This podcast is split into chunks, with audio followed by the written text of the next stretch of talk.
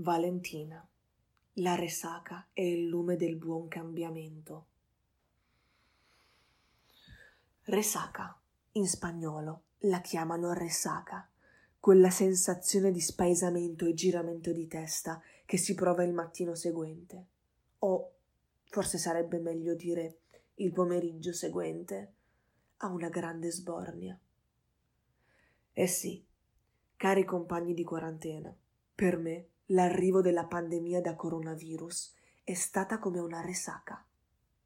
Certo, il giorno prima non mi ero divertita fino allo sfinimento delle forze, come ai magnifici tempi dell'Erasmus.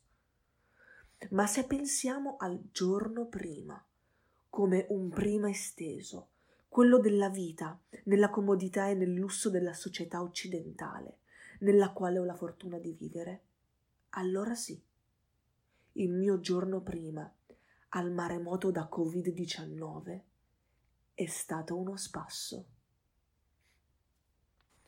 E non è un caso che in queste prime righe del mio scambio di sguardi il mio pensiero sia andato all'Erasmus. Già. Forse perché in quella magnifica esperienza ci ho visto il simbolo del superamento dei confini, dell'unione oltre le differenze, del mondo cosmopolita che si ritrova dove vuole, come vuole, della parola libertà concretizzata alla massima potenza. Un'esperienza da privilegiati, qualcuno potrà obiettare. Ma sì, ammettiamolo pure. Che colpa ne ho? Sono privilegiata. E questo lo so bene. E ringrazio ogni giorno la vita e i miei genitori per questo privilegio che sì, mi sono gustata fino in fondo.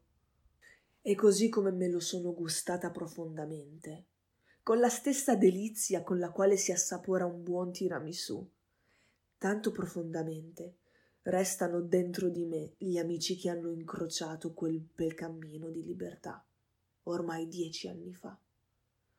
Ana, Irene, Pietro, Cosimo, Gesù, Carien, Vici, Maria, Veronica, Yannick, Vincenzo, Yael, Raquel, come state? Questa quarantena forzata, questa chiusura dei confini non mi fa altro che pensare alla possibilità di viaggiare, spostarci, incontrarci. L'abbiamo data per scontata fino ad ora. Eppure basta andare indietro di una ventina di anni, e certo non era ancora così immediato muoversi. Penso al futuro, a ciò che verrà. Non ha molto senso, lo so. Nessuno attualmente può sapere quali saranno i cambiamenti futuri a seguito di questa emergenza. Non sono un futurologo e non sono neppure così tanto sveglia da permettere al mio intuito di prevedere scenari plausibili.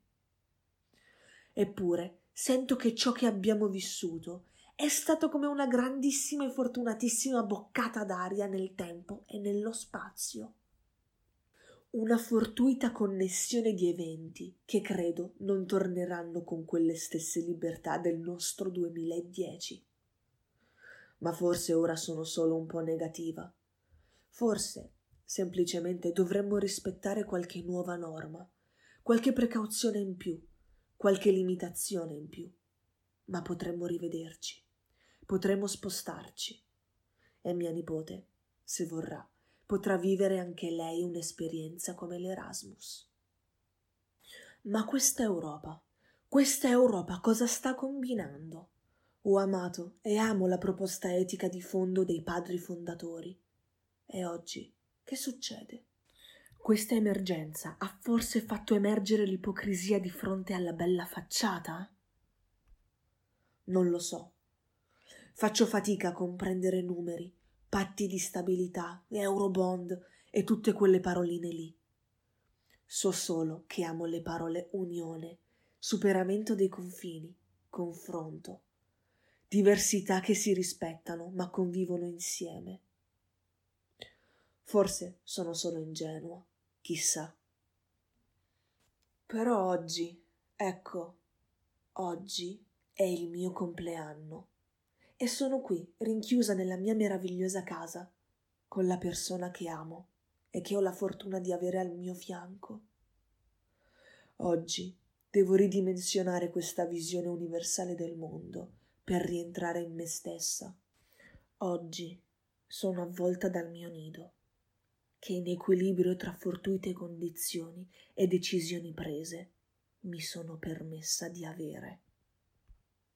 I pensieri vanno al mio futuro, all'incertezza del lavoro, dell'economia, dei cambiamenti. Ma cosa siamo se non un continuo divenire?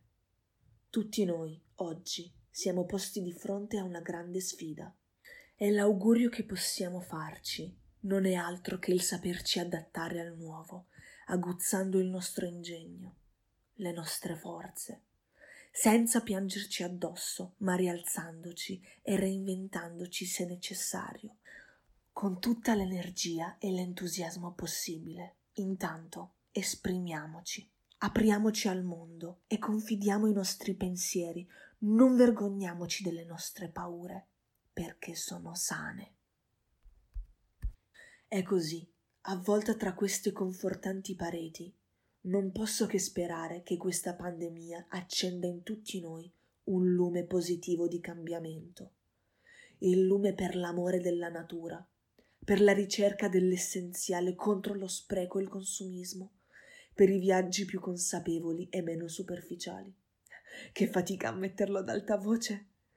Per la ricerca delle relazioni contro l'apparenza dettata dall'opportunismo non possiamo credere ingenuamente che questo shock sociale ci cambi di sicuro in meglio, ma non possiamo nemmeno permetterci di lasciare le conseguenze al fato.